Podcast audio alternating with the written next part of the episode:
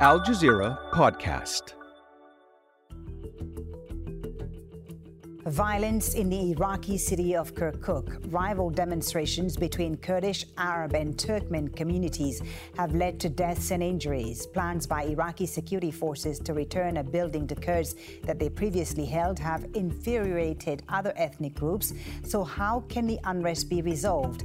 I'm Folly Bah-Thibault and you're listening to the Inside Story podcast, where we dissect, analyze and help define major global stories.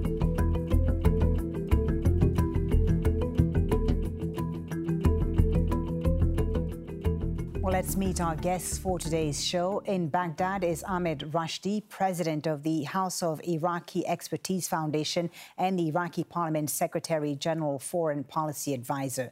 In Erbil is Julian Bechocha, journalist and reporter for Rudaw, a leading media network in Kurdistan, Iraq. And in Doha is Zaidan Alkinani, non-resident fellow at the Arab Center Washington DC. A warm welcome to you all, gentlemen. Thank you very much for joining us on Inside Story. Julian Bechocha in Erbil, let me start with you. What's really behind this tension and the violence between the Kurdish and Arab communities in Kirkuk? Is it just about the handover of the former headquarters of the Kurdish Democratic Party?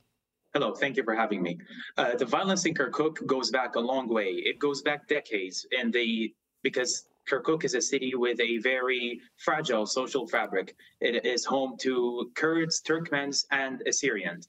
The recent violence mostly goes back to a decision within the last month of the Iraqi Prime Minister Mohammed Shia Sudani to hand over the headquarters of Iraq's joint operations to the Kurdistan Democratic Party so that they can return and resume political activities in Kirkuk. However, the decision has been met with fierce resistance from the Arab and Turkmen components of the city, who reject the KDP's return to Kirkuk and say that any potential return must be dealt with through the judiciary and must be done after the Iraqi provincial elections on the 18th of December.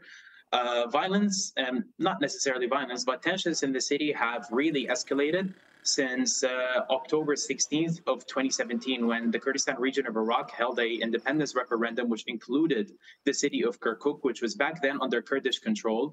Afterwards, a group of Iraqi and popular mobilization forces pushed out the Kurdish Peshmerga and pushed out the Kurds from the city, which led to an escalation of, I guess you could say, anti-Kurdish sentiment in the city. Okay, let's bring in Ahmed Rushdi in Baghdad. Ahmed, your thoughts about the situation and why are Arab and Turkmen residents of Kirkuk so opposed to the return of the Kurdistan Democratic Party? Well, first of all, I think you need to know two main updates. Number one is that the Federal Supreme Court today, before 3 hours, announced a state order that prevents the Iraqi government from giving this headquarters, this joint operation headquarters, to the KDP. This is the first update. The second update is that Sudani, the prime minister, called Halbousi, the speaker, and also the head of the PUK to try to manage things in a way inside the parliament, to try to make some sort of a solution inside the parliament, which means that the political process, the blocks that should be go forward to defuse the crisis. So those two updates, it's very important, I think, in my opinion. Okay. The answer for your question is that the Arab and the Turkmen, it shows that we have prevention on elections, and all those grassroots for the Arab and Turkmen needs to have some sort of a case, or let's say some sort of a motive to go to the elections. So in a way or another, preventing KDP from going inside Kirkuk again, I think it will be marvelous for those parties who are Arab and Turkmen and go for making some sort of a joining opinion, public opinion about going against the KDP. At the same time, it's also a very good motive for KDP and also for the Kurdish population inside Kirkuk to be united. And we all know that PUK has more powerful grassroots than KDP inside Kirkuk. But it showed that the population, the Kurdish population in Kirkuk, also being some sort of smelling a dangerous thing, is that if the Arab and the Turkmen united, that means they're going to get 50+1 from the seats of the provincial council elections, which is supposed to be happening in December. So, on that way, it's not the one who actually make the first spark. I think he meant to have those chain reactions to be happened. So there are political factors here, then, is what you're saying in the lead-up to the upcoming elections. Let me bring in Zaidan Alkinani in Doha now. Some have suggested, Zaidan, that this is also perhaps likely part of a wider campaign of harassment and targeting of the Kurdish in Kirkuk. What's your reading of the situation and the reasons behind it? Do you agree with Ahmed that there are mostly political reasons behind the unrest? Well, of course, it is a natural outcome to feel or observe that there is a hostile or a targeted intentional hostility towards one sector, one component, or a priority over one component over another in the case of post-2003 Iraq.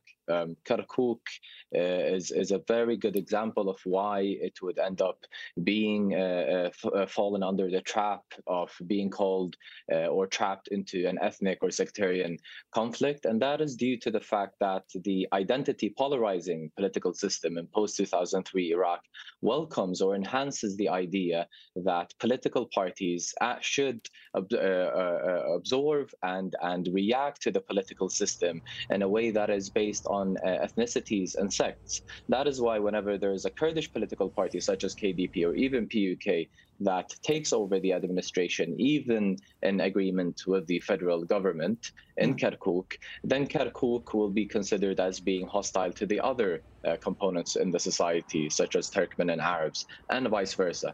Just as your guest rightfully mentioned that there was perhaps an anti-Kurdish sentiment in 2017 upon the time when the federal government retook Kirkuk from the control of KRG, there was also anti-Arab and anti-Turkmen sentiment. Therefore, the issue here in Kirkuk can be a part of an overarching issue in Iraq, and that is due to the fact that there is a structural issue in Iraq in terms of the identity polarizing system that we previously mentioned, and the fact that there is only one autonomous region that is following a federal autonomous perspective and leaving empty clauses in the constitution that is not clarified for the rest of the country. Right. All right. Let me come back to you, Julian. And Ahmed Rushdi mentioned that the reasons are political, mostly because of the upcoming provincial elections. But the Arab coalition in Kirkuk has also said that returning this building to the KDP could put the province at risk, a security risk once again, which they say has improved since Iraqi security forces took over. So they're worried that security could worsen if the KDP was to return. What is the current situation as far as security is concerned? And is that concern justified by the Arab coalition? Absolutely. So right now, as Kirkuk is under the control of the Iraqi federal government, and previously, when it was under the control of the Kurdistan regional government, both sides have claimed that they have enhanced the security of Kirkuk. So, back when Kirkuk was under KRG control, the government in Kirkuk basically said that because the KRG is here now, because the Kurdish Peshmerga are the ones who are enforcing security, there's been a decline in terrorist activities and there has been an overall increase in security. However, after it was taken by Iraqi forces as well have claimed that there has been an increase in security and a decline in terrorist activities and an overall decline in crime. So both sides really construct a narrative that plays into their own benefits. The headquarters of the Joint Operations Command sits on the Erbil-Kirkuk road, and that is where the focal point of the protests was. Before 2017, when KDP withdrew from Kirkuk, they said that We will not return to Kirkuk, even though all the other Kurdish political parties still exist there. They say the KDP said that we will not return because the city is occupied by Shiite militias affiliated with Iran. But the headquarters of the Joint Operations Command used to be actually the headquarters of the KDP Leadership Council. Right. In terms of the security situation in Kirkuk, as previously mentioned, both sides claim that their side protects the security the most. Right. Ahmed Rushdi, your thoughts on this, and also about some of the grievances of the Kurds. They say that the Arab governor appointed by Baghdad has been serving the Arab population and the Arab community more in Kirkuk and neglecting them. Well, all those claims actually in the hands of the prime minister, and the prime minister made some sort of surveys about all the governors of all Iraqi provinces, one of them the Kirkuk province, and it showed that the Arab governor there has some sort of a success in making some sort of a providing services for the people there. But at the same time, there are some concerns about... But not for the Kurds, apparently, according to the Kurds. According to the Kurds, it's not about infrastructure projects, it's more about security. And what's happened with the Joint Operation Headquarters, it's supposed to be hand over to the KDB according to a deal happened between the Kurdistan delegation that made a deal with the Prime Minister Sudani before about 3 months. And that's why the budget actually have been voted peacefully and smoothly, because there was a deal between the two parts. About one of the items of the deal is that handing over this headquarter, this joint venture, joint operation headquarter. But the most important thing, it looks like that the Arab and the Turkmen in Kirkuk, it looks like someone behind them pushed them to try to stop KDB from taking this headquarter, which is in the road between Kirkuk and Erbil, and at the same time, push the Supreme Court, the Federal Supreme Court, to announce such a state order to prevent the Prime Minister from giving this headquarter to the KDB. Who is that someone you're talking about, Ahmed? Are there external forces, external factors also at play here? Well, it looks like the blocs, the political blocs that anti-Kurdish went out went to the Prime Minister, tried to convince him, is that it's not right to make all the deal or to complete all the deal with the KDB or with the Kurdish side that it's supposed to be signed over before 3 months before the voting for the budget. So it looks like I don't know for sure that those blocs inside the parliament pushed hard to get a state order from the Federal Supreme Court to prevent Sudani from doing anything in Kirkuk. So that's why Sudani now calling Halbousi, calling Bafel, the head of PUK, tried to manage things in a way to convince the blocs, to convince the political blocs to try to defuse the crisis with the KDB. Let me put that same question to Zaidan Alkinani. Zaidan, the Prime Minister al-Sudani, when he took power last year, did say that he wanted to improve relations between his government and the KDP, and agreed to allow the KDP to reopen its headquarters in Kirkuk. Who's preventing him from improving relations? And again, are there external factors? Because some have pointed the finger at Iran. Is that a concern? Is that justified? Well, yeah, one alliance to look at that wouldn't be in support or in favor of allowing KDP to expand its influence in Kirkuk or in other areas would be the alliance that put Prime Minister Sudani in power from the first place and allowed the governmental formation to take place under his reign.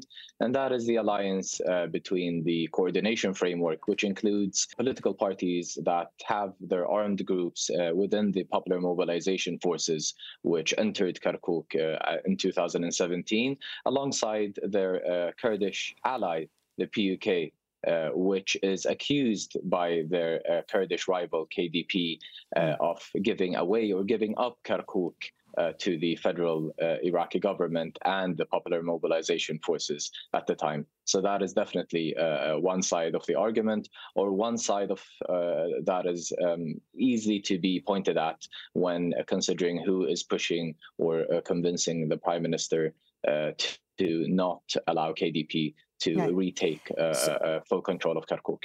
So, Zaidan, how do you see this affecting the talks between the central government in Baghdad and the Kurds to settle the issues that remain unsettled between the two sides? It will significantly affect it. The Erbil-Baghdad relations is not only limited by the oil or the economic aspects, which includes the budget and the salaries here. It's also heavily impacted by the geopolitical factor. Kirkuk can be said to be the most important topic to be looked at when analyzing or assessing the Erbil-Baghdad relations. In fact, falling into the trap of an intra-Kurdish political competition has also affected Baghdad in previous months or years during the delays of the governmental formation. We noticed that in the delays of having the PUK and KDP, the two Kurdish rivals, and not agreeing in naming or appointing the Kurdish share and the Iraqi federal governmental political system, and that was the presidency at the time. This might be dragging back the Erbil-Baghdad relations back, or putting the ball back into the court of the intra-Kurdish political rivalry. Intra-group political competition, in fact, has been an interesting factor to look at when assessing post-2003 Iraqi political stability, rather than it being intergroup rivalries, which is why Kirkuk should be overlooked not just as an ethnic or a sectarian issue, but it can also be looked as a political issue through the internal group competitions. A wider political issue. And I do want to ask you about this, Julian. Zaidan mentioned the intra-Kurdish political competition. To what extent has that undermined the power and the influence of the Kurdish regional authority? And how do you see this current matter in Kirkuk being resolved? Can the Kurds, the Arabs and the Turkmen coexist peacefully in the province? Yes. So obviously with a united Kurdish voice, so that means that the Kurdistan Democratic Party and the Patriotic Union of Kurdistan being on the same page, they stand to have a very strong chance in, for example, performing great at the Iraqi provincial elections in Kirkuk. But unfortunately, the reality now that we have seen over the past months is that the relations between the KDP and PUK have deteriorated, with some even saying that they have deteriorated to an all-time low. This really jeopardizes against any potential gains that the Kurdistan regional government could make in Kirkuk, especially with regard to the Iraqi provincial elections. The whole idea of the KDP returning to Kirkuk right now within these this time period was so they could contest the Iraqi provincial elections. That is a dangerous thing for the Arab and the Turkmen component of the city, and they would do their best to prevent that from happening, because a KDP return could potentially mean that they will end up winning seats in the local councils of the city, which could eventually result in them replacing acting governor Rakan al-Jabouri, who has been accused of reversing like Arabization policies, of basically promoting Arabization policies, and has been accused of neglecting Kurdish neighborhoods in Kirkuk more in favor of the Arab ones, despite all the progress that he has made, as shown by a survey by the Iraqi government. But the whole idea is that right now the KDP and the PUK are unfortunately on bad terms, and this does not signify something good for the KRG when it comes to dealing with the whole Kirkuk situation. And also this could really jeopardize relations between the KRG and the Iraqi federal government, because as per agreement made months ago, the headquarters of the Joint Operations Command and two other offices in Kirkuk had to be returned to the KDP. So the recent federal Supreme Court decision suspending that could basically force a KDP delegation to go to Baghdad and be like, and just indicate that this is not what they agreed on. Let me ask Ahmed Rushdi for his thoughts about this. Ahmed, can the Kurds, the Arabs and the Turkmen coexist peacefully in Kirkuk, or are you concerned that the situation could get out of control in the lead up to the provincial elections? I don't think so. In a way or another, this crisis shows that how much important the ethnicity in Kirkuk and how much important the alliance between the Kurds and between the Arab and the Turkmen against the Kurds. Mm. And it looks like the next election, the provincial elections, will pave the way for new future to Kirkuk. More Arab Turkmen Kirkuk than Kurdish Kirkuk. And it looks like that because the vision, or let's say at least the surveys and the statistical analysis shows that the Arab and the Turkmen, if they will still united, will go forward for provincial elections, will get 50+1 seats. That means the governor will be Arabic definitely. So it shows you that all those managing things, all those procedures, on the other side, the Kurdish side, precisely the KDB are very curious to manage those things. Mm. But the problem is that the Kurdish lists are divided in Kirkuk. They are not united on one flag, on one issue. Just what's happened is that the KDB has its own list, PUK has its own lists in Kirkuk. So it shows you that all those crises will be managed or will be rolling just on an ice ball to reach to the day of elections in Kirkuk. Okay, your thoughts about this, Zaidan. Do you see the situation getting out of control in the lead-up to the provincial elections, or do you think, as Ahmed, that the crisis can be managed? The crisis can be managed if the political parties or the political class, including the ones in government, do respect that democracy is based on votes and not on predetermined positions, particularly when these positions are identity polarized from political parties that have been significantly known for not being popular in the Iraqi streets across the spectrum. However, if political agreements on predetermining political positions in different provinces, including Kirkuk, will continue to take place without acknowledging the fact that there are elections to determine who will be governing this province, then the issue will escalate further.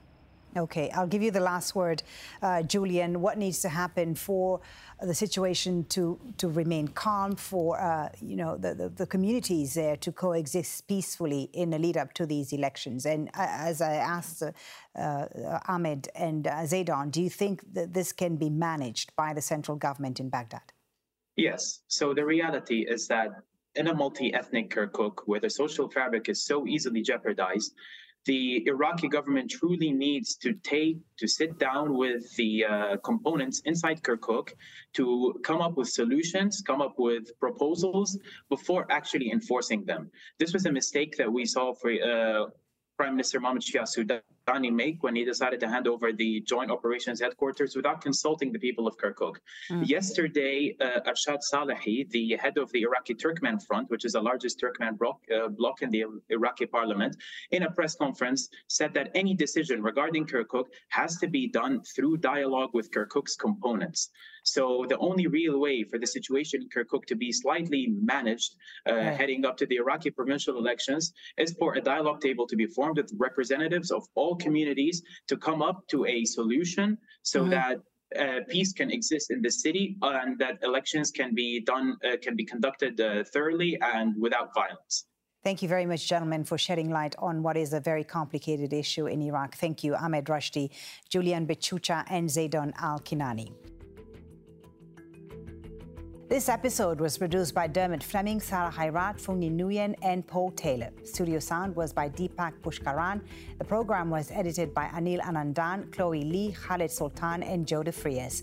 Be sure to subscribe to the Inside Story podcast to catch every episode. Thank you for listening. Tune in on Monday for our next edition.